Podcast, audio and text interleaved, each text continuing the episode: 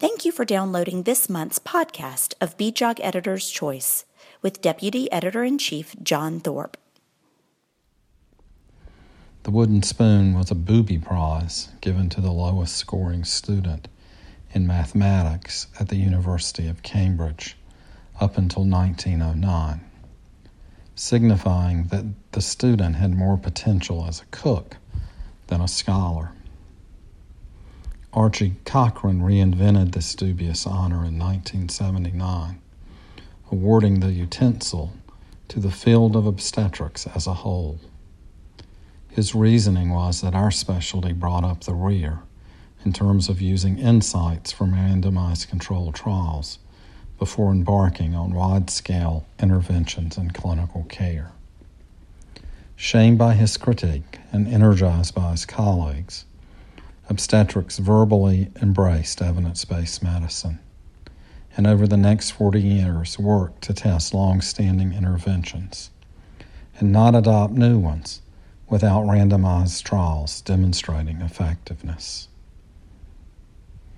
With that background, one wonders what individuals advocating widespread primary prevention of postpartum venous thromboembolic events, or VTE, with low molecular weight heparin have forgotten. Truly, their motives are good.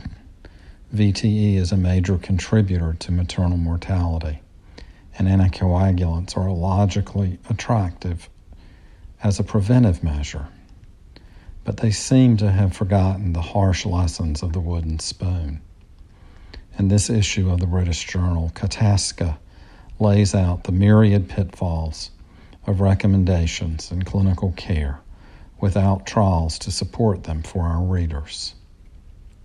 He cites numerous major problems, including overestimation of risk from case control studies, differences between clinically manifested VTEs and those detected by research sonography, the chronology of postpartum VTE across the entire puerperium rather than in the week of prophylaxis. Unintended harms, limitations in identification of high risk women, and expense.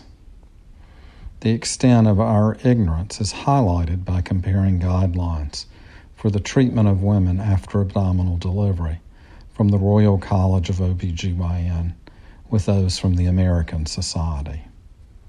In London, 85% of mothers would be heparinized, compared with 1% in New York if guidelines were followed.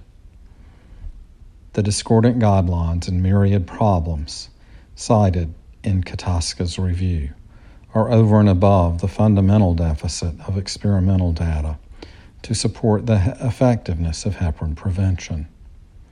So, why not do a trial? The answer comes quickly when one tries to calculate a sample size.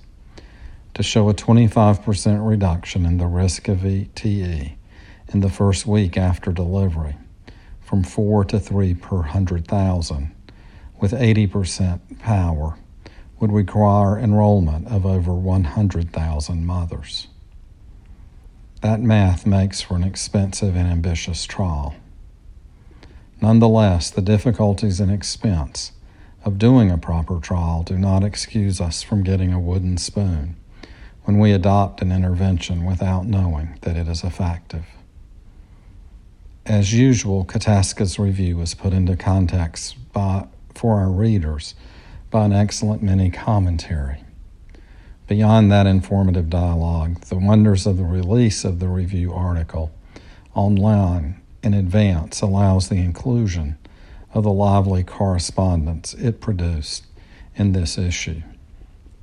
Our readers get to participate in real time with the conversation between Kotaska and his critics.